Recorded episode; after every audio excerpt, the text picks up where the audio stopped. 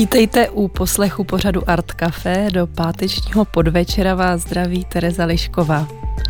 Dnes si budeme povídat o tom, co se pokládá na zem a někdy to vrže. Náš rozhovor bude o parketách. A ve studiu se mnou teď sedí René Caran, parketář, mistr tradičního řemesla. Vítejte, René. Dobrý den.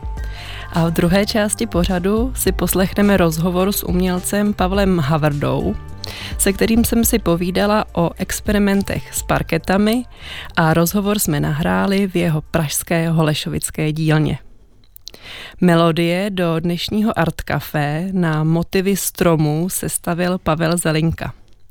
Jako první si zahrajeme ukázku od Why Oak, což je název pro americké indie rukové duo z Baltimoru, ale není to název jen pro ně. Tato kapela se totiž pojmenovala podle tamního gigantického dubu, který na zemi žije už více než 400 let. A my si teď pustíme jejich kompozici Every Day Like the Last. I prastarý dub nám totiž může připomenout, že každý den lze procítit svobodně, tak jako kdyby to měl být ten den poslední.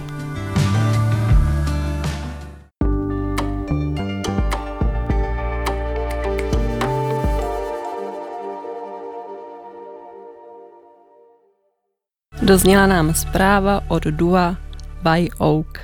Posloucháte Art Café, kde si dnes budeme povídat o parketářském umění a řemesle. Ve studiu se mnou je René Caran a když navážeme na tu píseň, kterou jsme před pár vteřinami poslouchali, která referovala k dubu, který je starý eh, stovky let, tak se vás, René, zeptám, jak staré je vaše řemeslo? Naše řemeslo se datuje zhruba k Ludvíku 14. kdy by se dalo říct, je takový první zachovaný nebo první dokumentovaný první dokumentovaný parkety, versajský vzor a od toho období vlastně vznik, by se dalo říct, že byl zaznamenán rozvoj parketářství jako parketářství. Dřevěný podlahy jako takový se používaly už historicky dřív, už opravdu za dávných, dávných dob, ale většinou jako cesty ven, ne jako podlahy do bytů.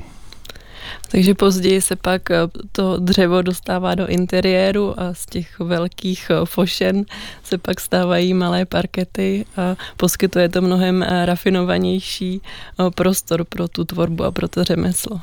Přesně tak. Úplně na začátku se v podstatě používaly velké formáty, protože to bylo ovlivněné tím, že nebyly nástroje, s kterými by mohli řezat ten materiál a čím víc se vyvíjel průmysl, tím se zmenšoval formát, zlepšovala se technika, vyvíjely se lepidla, takže pak to přešlo od těch širokých, někdy až metrových prken, vlastně až k těm skládaným složitým parketám období baroka je takový asi největší rozkvet tady toho, tady toho řemesla. A vy v eh, ruce držíte jeden takový malý dílek z jedné z podlah a ten opravdu má tak 3 cm, 4. Takže to můžou být opravdu malé dílky, ze kterých se ty eh, podlahy skládají. A vy jste do studia přinesl eh, také nějaké nástroje, se kterými pracujete. Tak jsou to věci, se kterými pracovali i lidé v nějaké dávnější minulosti, nebo kdy se přestali vyvíjet, nebo jak vlastně staré věci máte v ruce při práci? Myslím ty, typově. Ty hoblíky v podstatě, jsou to hoblíky, jsou to parketářské hoblíky, který mají kolmo postavený železo, to říkám pro ty, kteří se zajímá o hoblíky a v podstatě se používali už při první výrobě těch parket. Tady ten můj hoblík není úplně tak starý, ale systém toho pracování s tím hoblíkem je pořád konstantní a neměný. Ten hoblík má tři železa, z toho jedno má taky zuby, s kterým se ta hotová parketa na povrchu ohoplovala nebo oškrábala a pak se vyměnily ty železa za rovnější železa, které měly jako malinkou fásku a s tím v podstatě se očkrábala ta horní vrstva.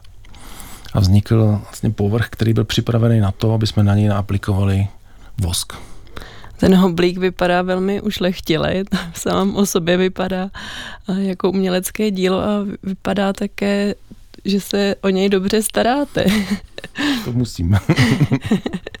že jste eh, dobří kumpáni společně. A když si ještě se podíváme na materiály, se kterými pracujete, tak jak stará dřeva nebo parkety se vám dostávají do rukou, protože jedna z oblastí, bo vy se věnujete zejména také tomu, že restaurujete staré podlahy, tak asi potřebujete i odpovídající materiál, se kterým pracujete. Asi nejstarší materiál, který jsme dostal do ruky, jsou, jsou, jsou prkna, které byly, měly zhruba 300, 300 let Nejčastější jsou to ale parkety, které mají stáří nějakých 150-200 let. To jsou asi nejstarší materiály, které se nám dostanou do té ruky a to je prostě nádhera to cítit, protože ta historie z nich přímo sála. A vy už jste lehce naznačil, že ta parketa má specifický eh, rub a líc, tak eh, jakými úpravami proba, jakým úpravám podléhá ten rub, tedy to, co není obvykle vidět? Co je na, ně na, co je na něj naneseno. A v podstatě ty historické parkety se rozdělovaly, se říct, na dva druhy. Jedno byly masivní, ty druhé byly vrstvený, to znamená, vyrobila se nějaká dřevěná konstrukce, deska a na to se naklížily uh, ty švartny v nějaký dloužce 8-10 mm. K tomu klížení se používal kostní, kostní kožní, kožní klích, relativně v současnosti reverzibilní lepidlo a tím a pod velkým, pod, nebo pod nějakým tlakem se slisoval ten vzor na tu parketu. Menší formát těch menší formát těch, těch dílců zaručoval to, že ty spárky, které tam jsou, se, se minimalizovaly a tak v podstatě tenkrát neměli topení na těch zámkách, takže to relativně dobře drželo, drželo stabilitu.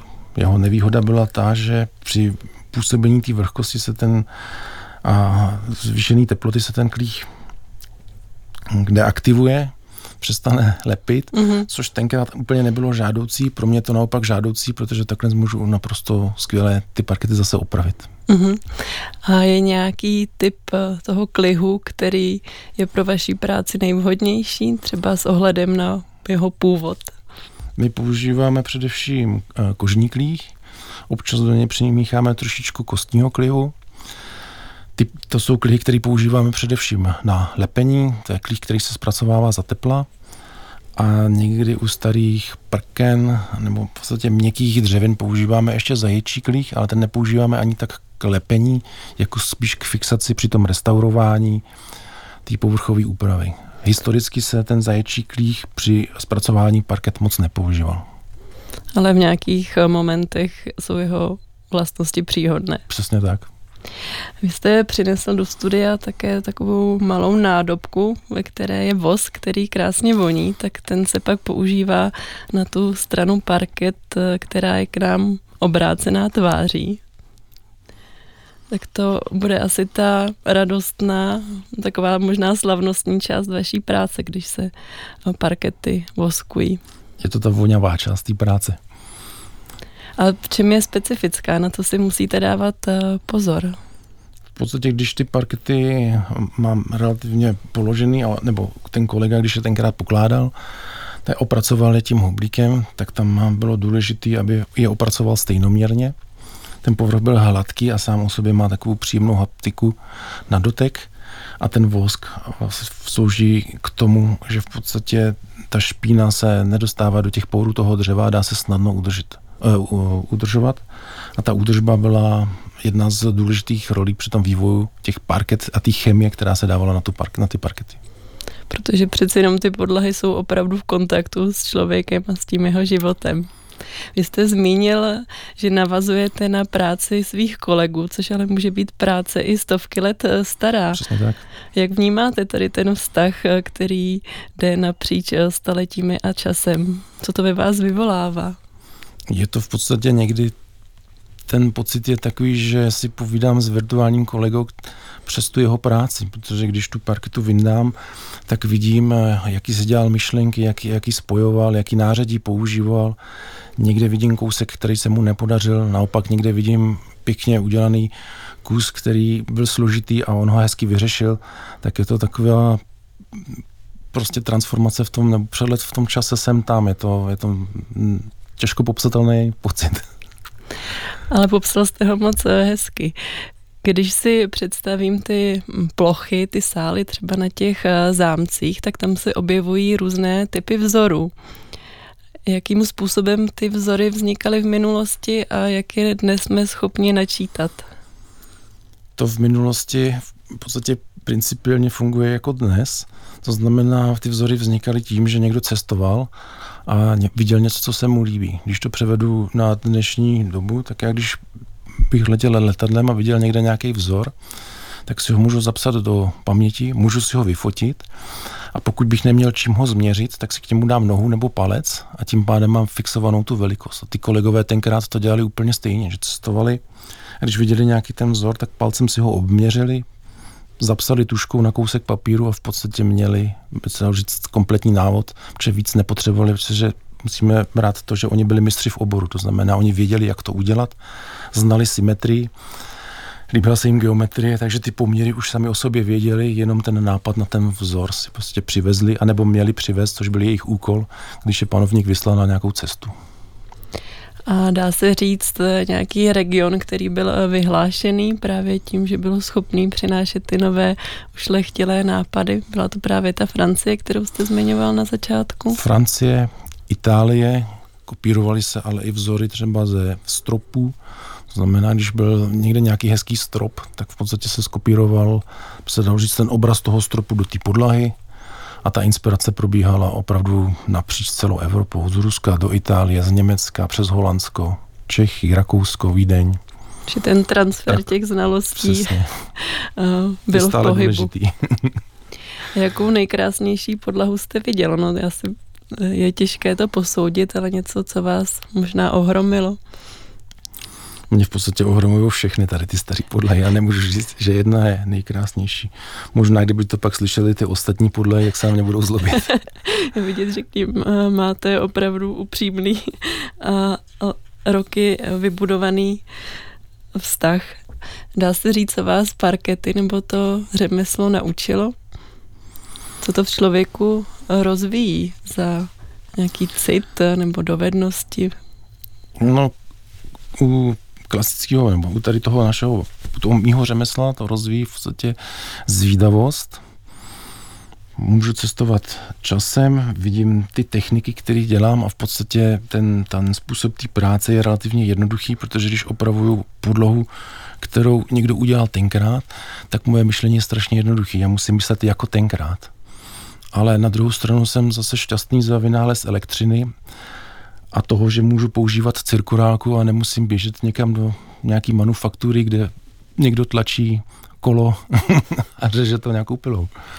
A my jsme tady zmínili, že ty parketové podlahy se objevovaly na těch šlechtických královských sídlech, v jaké chvíli se podařilo to, že pronikly i mezi další vrstvy obyvatelstva a začaly být rozšířenější. Co tomu pomohlo? No, byl to v podstatě rozvoj průmyslu, průmyslová revoluce. Tím, že, ty, že, se, vina, že se začal používat parní stroje a, mlínsk, a vlastně mlíny na řezání dřeva, tak vedle firm, které se zabývaly zpracováním dřeva, vznikly parketárny a při tom formátování těch větších kusů na ty menší kusy vzniklo spousta odpadů, z kterých se vlastně dělali vzory a původní parketárny nabízely tabulové vzory, zhruba nějakých 60-80 cm na šířku k čtverce, plus klasický kousky parket, malý kousky parket. A tím se relativně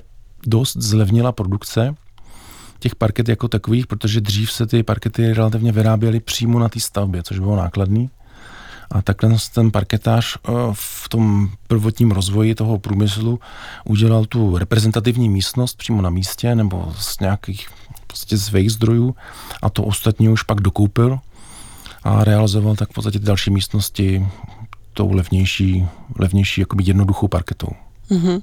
My se k těm vzorům, které jste zmínili, ještě dostaneme při, při dalším vstupu, ale teď si pustíme další hudební ukázku a ta se bude týkat mizení starých lesů. Bude o něm vyprávět skladba Noble Tree, ušlechtilý strom. Půjde o písničku od presbyteriánských manželů, kteří léta vedou kapelu The Welcome Wagon.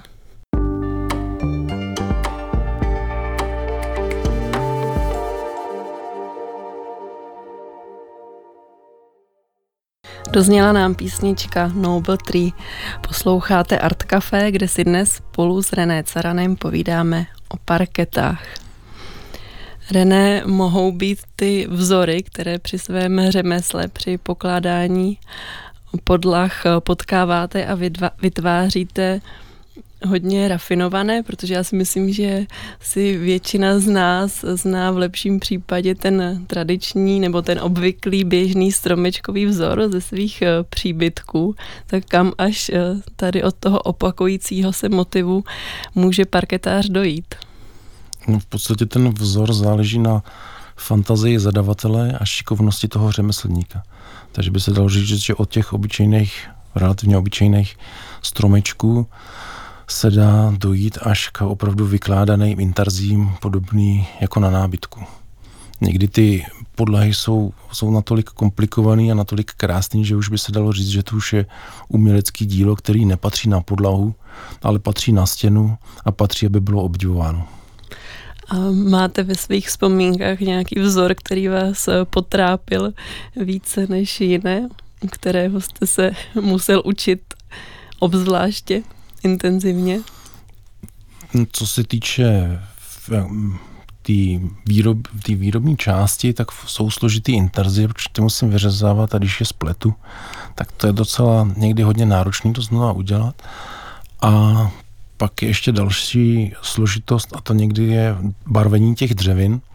A to samou sobě je archimie, která ne vždycky musí úplně vít, pokud používám ty původní staré historické recepty, takže tam je samozřejmě potřeba udělat několik vzorků, vzorků, vzorků a pak jít na ostro do toho vyrobeného kousku nebo do té repliky.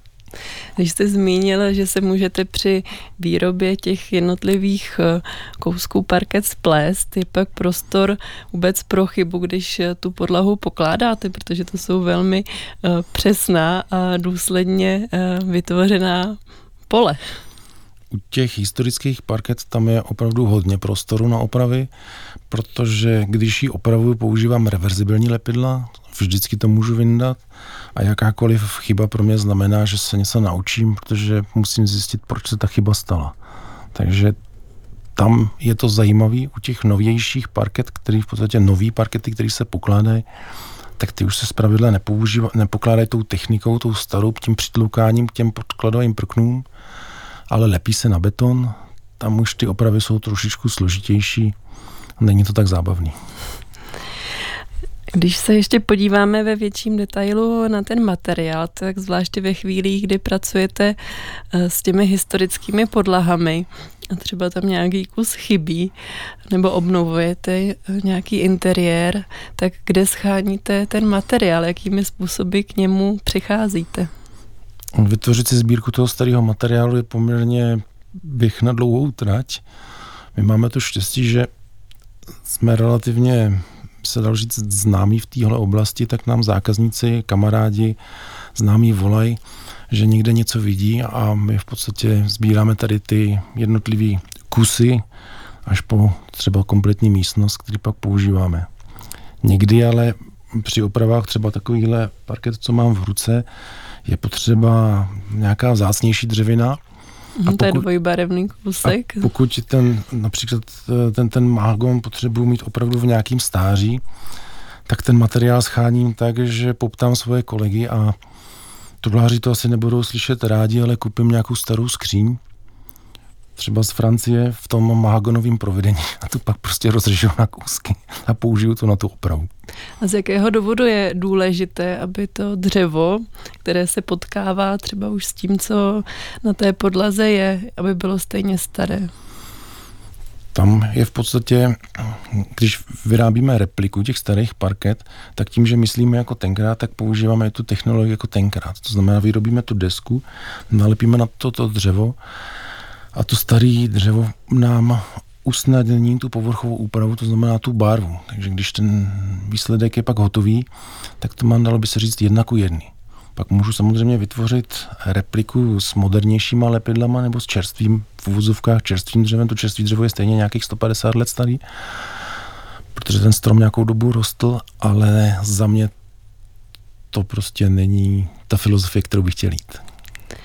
Um, pokud uh, sbíráte tady ty eh, parkety a dřeva, tak dá se uvažovat i o tom, že člověk může získat nějaký set historické podlahy, tu skládačku, která je význačná tím, že po ní třeba i chodila nějaká historická osobnost. Existují i takové rarity? Jsou takové rarity. Tady ty rarity jsou pak docela i slušně ceněny a dají se, dá se v podstatě, nebo i dřív to v podstatě bylo, um, bylo k tomu, nebo patřilo k tomu zámku, že když zámek měl nějaký, nějakou, nějakou podlahu a nebyly finance třeba na opravu té střechy, tak se část těch parket prodala na jiný zámek a za to se opravila střecha. Tak dneska je to tak stejný, když někdo už se těch starých parket okoukal a z pravidla z Francie může doložit, kdo tam žil, tak ty, fran, tak ty parkety pak mají určitou cenu, pokud se zrestaurují a stejným způsobem znamená tou historickou technologii položí. Pokud to tak není, tak se z toho stává jenom obyčejný starý dřevo. Mm-hmm. Tam je vidět, že ta péče eh, tady v, té, v tom vašem oboru hraje klíčovou roli v mnoha ohledech. Vy mimo jiné, že se zabýváte fyzicky tím eh, řemeslem, eh, tak máte taky řadu aktivit, které směřují ke vzdělávání, nějakému sdílení těch znalostí a dovedností. Proč je to pro ten váš parketářský obor klíčové? protože to sdílení já mám nejen s tím kolegou, který tenkrát dělal ty parkety, ale mám to sdílení v podstatě, nebo můžu mít to sdílení s kolegama, který to dělají v současnosti, ale jsou prostě na nějakým jiným, v jiném městě, v jiném, v jiném státě a to je zásadní pro to, abych mohl rozvíjet svoje, svou šikovnost, svoje, svou mozkovou kapacitu, abych se sdílel a vyměňoval a mluvil o chybách, které se mi stávají, nebo o šikovných věcech, které jsem udělal s někým jiným Protože například třeba můj holandský kolega vytváří taky nádherné parkety, ale má trošku jiný systém, jinou technologii. Výsledky jsou stejný, ty parkety jsou prostě vždycky nádherné. Takže to je hodně zásadní, tak jako tomu bylo tenkrát, prostě jít do světa, vyměnit si ty zkušenosti, nazbírat a použít je pro svoji práci doma. Vy už řadu let eh, organizujete parketářský workcamp, který má právě tento mezinárodní rozměr. Další bude v roce 2025 v Rakousku. Za jakým účelem, kromě toho vyměňování eh, dovedností a znalostí se scházíte nebo sjíždíte možná, přesně řečeno? Ten ten projekt má za úkol v podstatě během jednoho týdne skutečně ukázat a, nauč- a vymínit si zkušenosti při zpracovávání nějakých takovýchhle témat, který si pro ten daný týden zvolíme, a to jak myšlenkově, tak i, tak i manuálně. A ty kolegové, kteří tam jezdí, tak si vlastně vytvoří čas, který v práci člověk nemá a tím pádem tam zůstává větší prostor pro nějaké experimentování a obecně výměnu ne, ne, nejen v oblasti té práce, ale i jazykovou, protože ten jazyk je tam opravdu, jsou to řemeslníci, takže půlka z nich mluví dvěma jazyky, někdo mluví jenom jedním, ale ta řeč těch rukou je tam pro nás asi jednocující a to je opravdu neskutečný zážitek. Takže se dá říct, že jedna z těch cest a z těch eh, důležitých cest, jak se od sebe můžete vzájemně učit, je, že si koukáte takzvaně pod ruce. Přesně tak. v motu eh, tady toho workcampu parketářského, o kterém jsme si teď povídali, jsou hesla tradice, inovace a motivace. V jakém duchu můžeme uvažovat právě o té inovaci, když eh, jsme v poli toho tradičního řemesla?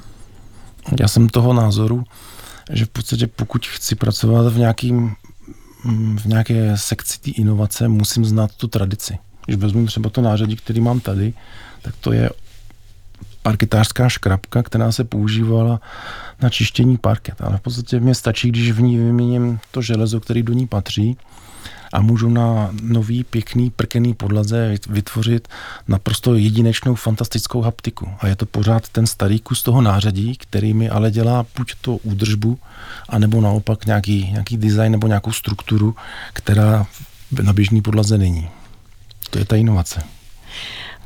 A my, jsme zmínili, že se sjíždíte tedy na týden a vy se vždycky setkáte na nějakém místě, může to být asi nějaký zámek, kde vytvoříte i tedy nějaké společné dílo, je to tak?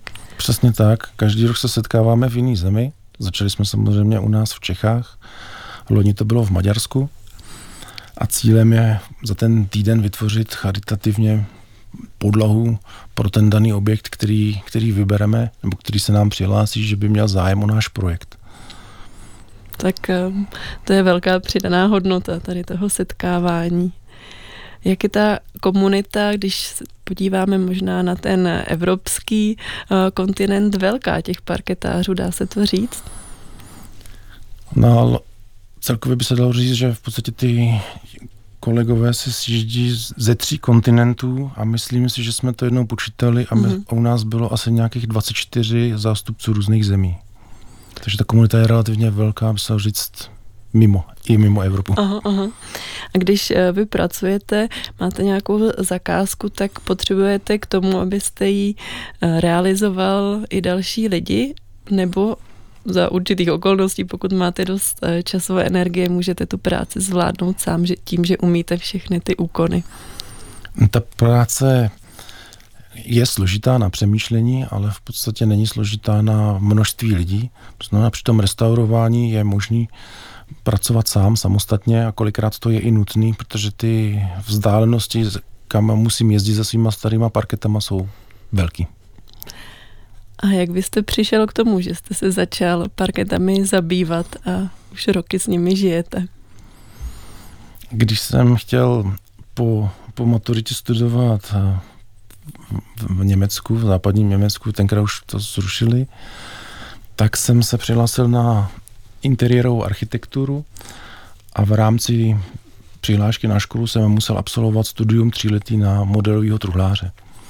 A v prvním ročníku jsme ze školou jeli do Valcasnu v Německu, kde mají nádhernou knihovnu, podlahy a vyřezávaný regály ze dřeva. Mě strašně fascinovalo, že tam ten průvodce mluvil o tom řemeslníkovi a o tom jeho díle.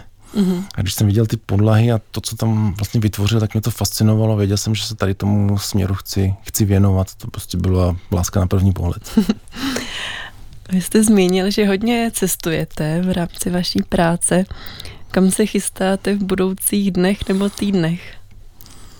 No, příští týden jedu do Bratislavy, pok- pokračuju zastávku v Monaku, poté 14 dní v Dijon ve Francii, vrátím se, doufám, že budu týden, dva v Čechách, pak cestuju do opět Rakousko, Německo, je to hodně. A co musíte mít sebou, když se vydáváte tady na ty vzdálenější cesty? Stačí vám ta tuška a papír? Ne, to už. Já bych byl rád, kdyby mi stačilo, ale tady na těch cestách si musím vzít svoje hoblíky, své nářadí a svoji pilku sebou a ještě k tomu své bedínky s nějakou chemí. tak nás teď čeká další hudební ukázka, která reflektuje zprávy z vědeckých kruhů. A ty nám mimo jiné vyprávějí o tom, jak spolu stromy mezi sebou komunikují bohatým kořenovým systémem. Tento fenomén inspiroval domácího písničkáře Jakuba Kóniga, Kitchena, a jak jinak než ke skladbě Stromy.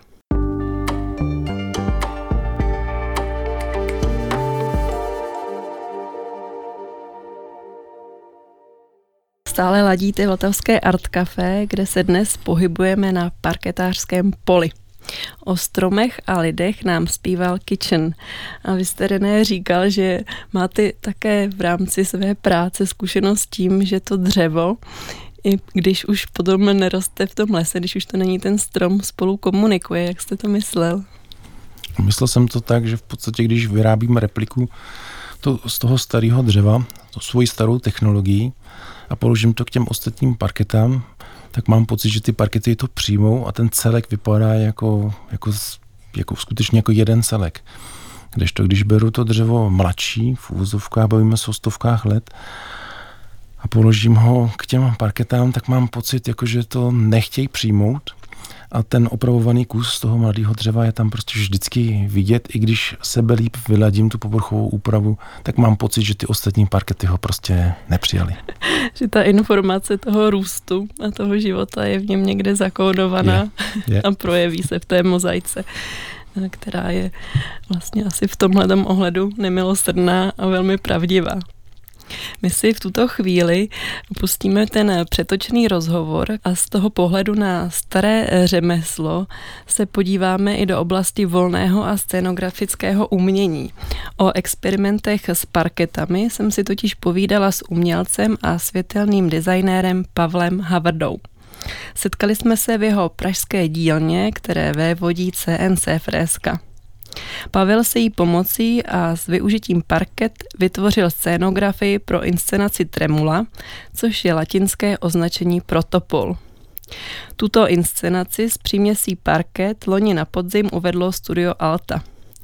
A v tomto divadelním kuse, za kterém stojí Martina Hajdila, Eliška Brtnická a Jana Stárková, parkety přímo na scéně morfují.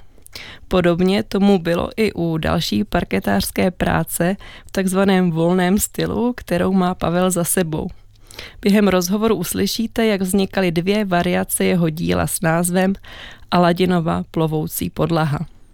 První verze této podlahy byla k vidění jako součást vrstevnaté instalace ve východočeské galerii v Pardubicích v roce 2021.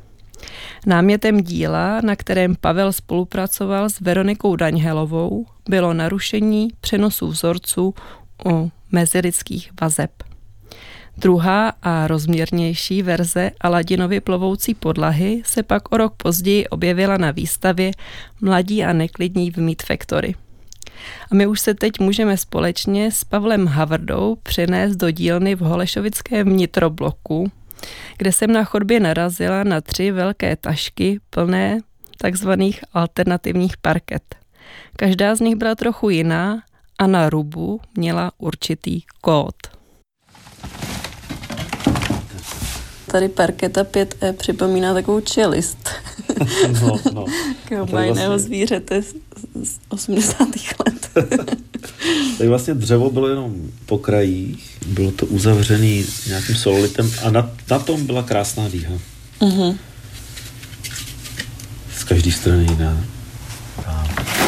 Krásná povrchová úprava. Taková no to se blízká. A z druhé strany nic moc. 61E. 61, no. A uvnitř dřevotříska, no. No, tady to je taková hodně zvlněná. Na dvakrát. No to byla taková výstava ve východočeské galerii v Pardubicích v takovém sklepě, kde byla taková super klemba. A podlaha byla taková dlaždičková, takový nevzhledný dlaždičky. Jak už to někdy v galerii bývá. No. Takže se nějak nabízelo pojmout tu podlahu, no. Jsou to takové dílky ve tvaru parket, vyřezaný ze sektorového nábytku, který jsem tak z různých zdrojů pozbíral. Většinou to byly skříně za odvoz. Většinou to jsou nějaký podíhovaný z nějakých podíhovaných desek a každá má jinou povrchovou úpravu. Občas se teda trochu liší i ta tloušťka. A zároveň to má dost eh, nepravidelný motiv. No, já jsem si vlastně pracoval jako s nějakou, s nějakou strukturou, kterou jsem vlastně digitálně narušil. Že to má nějaký ještě předobraz teda Jo, jo, jo. Vždycky počítači. To, uh-huh. Vždycky to vlastně ty deformace se stanou v počítači a pak se to převede do toho materiálu a potom ty jednotlivé dílky vyřezávám pomocí frézy řízené počítačem. Tak ono se to tak jako různě vlní, nečekaně a nepravidelně. Já jsem vlastně vycházel z toho, že ta parketa je nějaká jednotka informace a tady vidíme dvě linie toho narušení. Mm-hmm. Jsou to takový kruhový deformace, ale střed toho kruhu je mimo celou tu strukturu. Mm-hmm. Takže vlastně narazí do té struktury, zdeformuje ji a z jedné parkety na druhou si přenáší tu informaci, tu deformaci skrz celou tu strukturu. Která prostupuje těma dalšíma dílkama potom. Jo, jo, jo, kterýma to prostupuje uh-huh. a... A nějak se ovlivňují navzájem. Jo, jo, jo. No a teď se tady koukáme teda na fotografii si trochu rozměrnější instalace, která opět připomíná parkety, ale je v něčem divná. Pne se ke stropu a opět je tam spousta barev, dokonce je zelená, černá, hnědá, stíny béžové. To byla taková výstava v Meat Factory.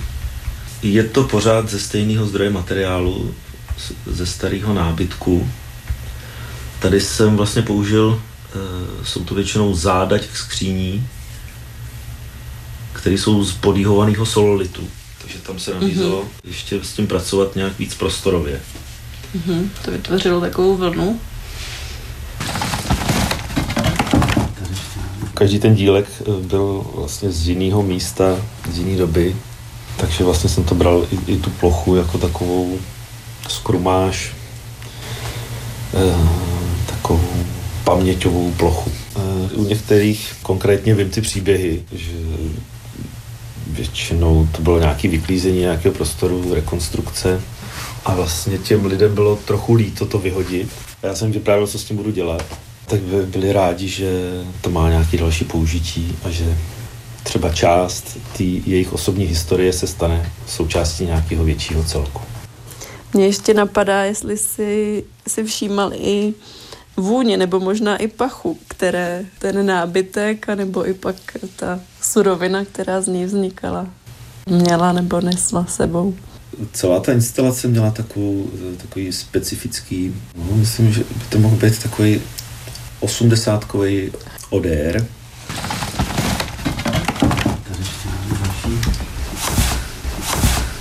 To jsou tady tři, čtyři IKEA tašky plné tady alternativních parket. Jsem vycházel z těch deformací, které byly v těch Pardubicích, ale pak jsem to ještě rozšířil o další deformace, které už e, jsou uvnitř té struktury. Mm-hmm. Či už rozehrávají takový svůj vlastní příběh v struktuře. Jo, jo, jo. Ten zdroj té deformace není, není mimo tu strukturu, ale už je to něco uvnitř tak z ní vyvěrá. To trochu může připomínat třeba i nějaký větrný vír. To asi má několik metrů. No, já si myslím, že to bylo... To je přes dvě, tři místnosti. Já myslím, že to bylo 200 metrů. No ale pořád to nebyly parkety. Pořád to teda to nemělo ty jenom, drážky, jo? Pořád, pořád to byla jenom struktura parket. Aha. A poprvé s opravdovými parketama mm-hmm, se setkal ve své dílně. jsem se setkal a vůbec jsem to nechtěl. Vůbec nechtěl jsem být žádný parketář. Mm-hmm, ale stalo už, se to. už, už, vlastně, už vlastně v té Factory jsem si říkal, nebudu dělat znova zase parkety. Mm-hmm. Ale když jsem dělal celý ten prostor, tak mi přišlo dobrý to udělat ještě jednou. No a když mě pak oslovila Eliška Brtnická, jestli jim nechci vyrobit nějakou scénografii k jejich tanečnímu projektu, tak jsem si říkal, že to rozhodně parkety nebudou. Mm-hmm, ale pak se něco zvrtlo. ale, ale pak jsem si říkal, že by s tím šlo pracovat ještě jinak.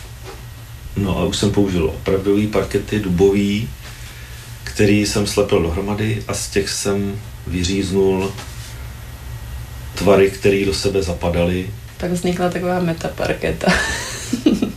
Nejdřív vidíme eh, jenom takový dře, dřevěný flek na zemi, mm-hmm. ještě to je vlastně potlačený trochu světlem, aby člověk ještě úplně neviděl, že to jsou parkety a že to je složený z jednotlivých dílků. V další fázi se ta plocha začne trochu rozbíjet a ve třetí fázi se z té plochy e, začne stávat objekt prostorový a ty díly jednotlivý do sebe zapadnou a vytvoří takový Zvědavá. objekt. Trojrozměrný parketový objekt. No a je to uspokojivá část tvorby, kde ty dílky zapadají do sebe. Jo, je to super, když, to, když, se, když se to podaří a zapadne to. Ale líbí se mi i ta další fáze, kdy to zapadá jiným způsobem, Kde je to jako na hraně chaosu a zároveň zapadnutí do sebe. Jo, jo, jo, vlastně to vypadá jako chaos, ale musí to mít přesnou pozici, aby, aby ta skormáž docela těžkých desek eh, nespadla ty tanečnice. Mhm, takže to tvoří takovou nečekanou skrýš. A teď tady pracuješ na něčem, co je příbuzné? No, mám tady nějaký intarzie rozdělaný, teďka uh-huh, aktuálně. Tady mám takový dva stolky, kde jsem použil takovou intarzii, eh, kterou jsem rozdělil na dvě části. Na každém eh, stolku je půlka toho obraz, obrazce. A když, eh, když je dneska po normální podlaze z parket, nevlní se ti trochu parkety před očima? Zatím jsou parkety pode mnou stabilní. To byl rozhovor s umělcem a světelným designérem Pavlem Havardou, který spojil své zku- zkušenosti z pole digitálních médií s tradičním řemeslem a recyklovaným materiálem. René, máte vy také nějaké pohnutky spojovat eh, řemeslo s nějakou tak možná trochu bláznivější nebo volnou tvorbou? Volnou tvorbou volnou tvorbu bych nazval vysílání vzkazů do budoucnosti. Jo, nebo to, to zní jako možná i experimentální tvorba bez zaručeného výsledku. A co tím konkrétně myslíte? Konkrétně je to někdy jenom obyčejný vzkaz tuškou na té parketě, anebo je to v podstatě časová kapsule, kterou vložíme pod parkety a za nějakých 100-200 let někdo při nějaký opravě ji vyndá, buď něco připíše a pošle ji další, do další budoucnosti, a, a nebo ji uloží do nějakého archivu. A vy teda tady ty kapsule, jak o tom mluvíte, vkládáte do těch podlah poměrně běžně, není to nějaká ne. neobvyklá věc. Poměrně běžně ne, musí k tomu být opravdu nějaká příležitost. Většinou jsme ji ukládali během našich eh, projektů WorkCamp, a teď v létě se chystáme na jeden takovýhle projekt, kdy chceme, kdy jsem oslovil několik lidí, aby se zamysleli nad vzkazem do budoucnosti. Ten mi eh, nazdíleli a chceme, a chceme ho v té časové kapsuli vyslat na dalších 100 let dopředu. A podle čeho se rozhodujete, co do takové schránky přidáte vy sám za sebe? Co je to kritérium? V té schránce by ten vzkaz měl být o tom člověku. To znamená, ta schránka není velká a ten vzkaz by měl charakterizovat tu tvorbu toho člověka i toho člověka jako takového.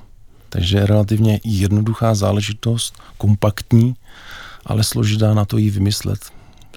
A vás eh, tedy k tomu kroku vysílání vzkazu a zpráv do budoucnosti asi tedy mimo jiné inspirovalo i to, že vy občas eh, ty vzkazy z té minulosti nacházíte doslova v těch podlahách. Přesně tak, přesně tak.